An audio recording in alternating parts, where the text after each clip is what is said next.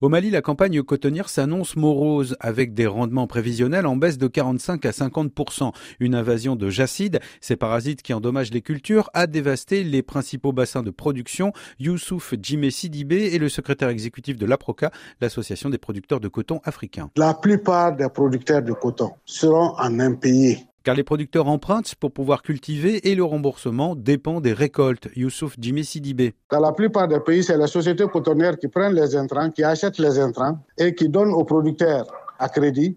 Et en fonction de la récolte, au moment de la commercialisation, la société cotonnière, euh, on prélève la valeur des intrants. Aujourd'hui, les producteurs ne pourront pas rembourser la dette. Les producteurs maliens attendent des autorités qu'elles déclarent l'état de calamité naturelle après les attaques de Jacide, et ce afin de permettre de débloquer des fonds d'aide. Il en existe au niveau national, mais aussi au niveau de l'UMOA et de la CDAO. Le Burkina Faso connaît une situation moins dramatique. L'an dernier, l'État avait fixé un prix de coton très incitatif, permettant ainsi une augmentation des surfaces emblavées. Cependant, la distribution des engrais n'a pas été optimale et les attaques de Jacide, bien que moins graves qu'au Mali, ont eu un impact sur les rendements. Ali Compaoré est le directeur général de la Socoma, l'une des trois sociétés cotonnières du pays. Les résultats physiques que nous avons aujourd'hui indiquent que euh, la production va se situer autour de 483 000 tonnes de coton graine, ce qui va représenter au plan national une baisse d'à peu près 7% par rapport à la campagne dernière et également une productivité qui sera en baisse donc de l'ordre de 12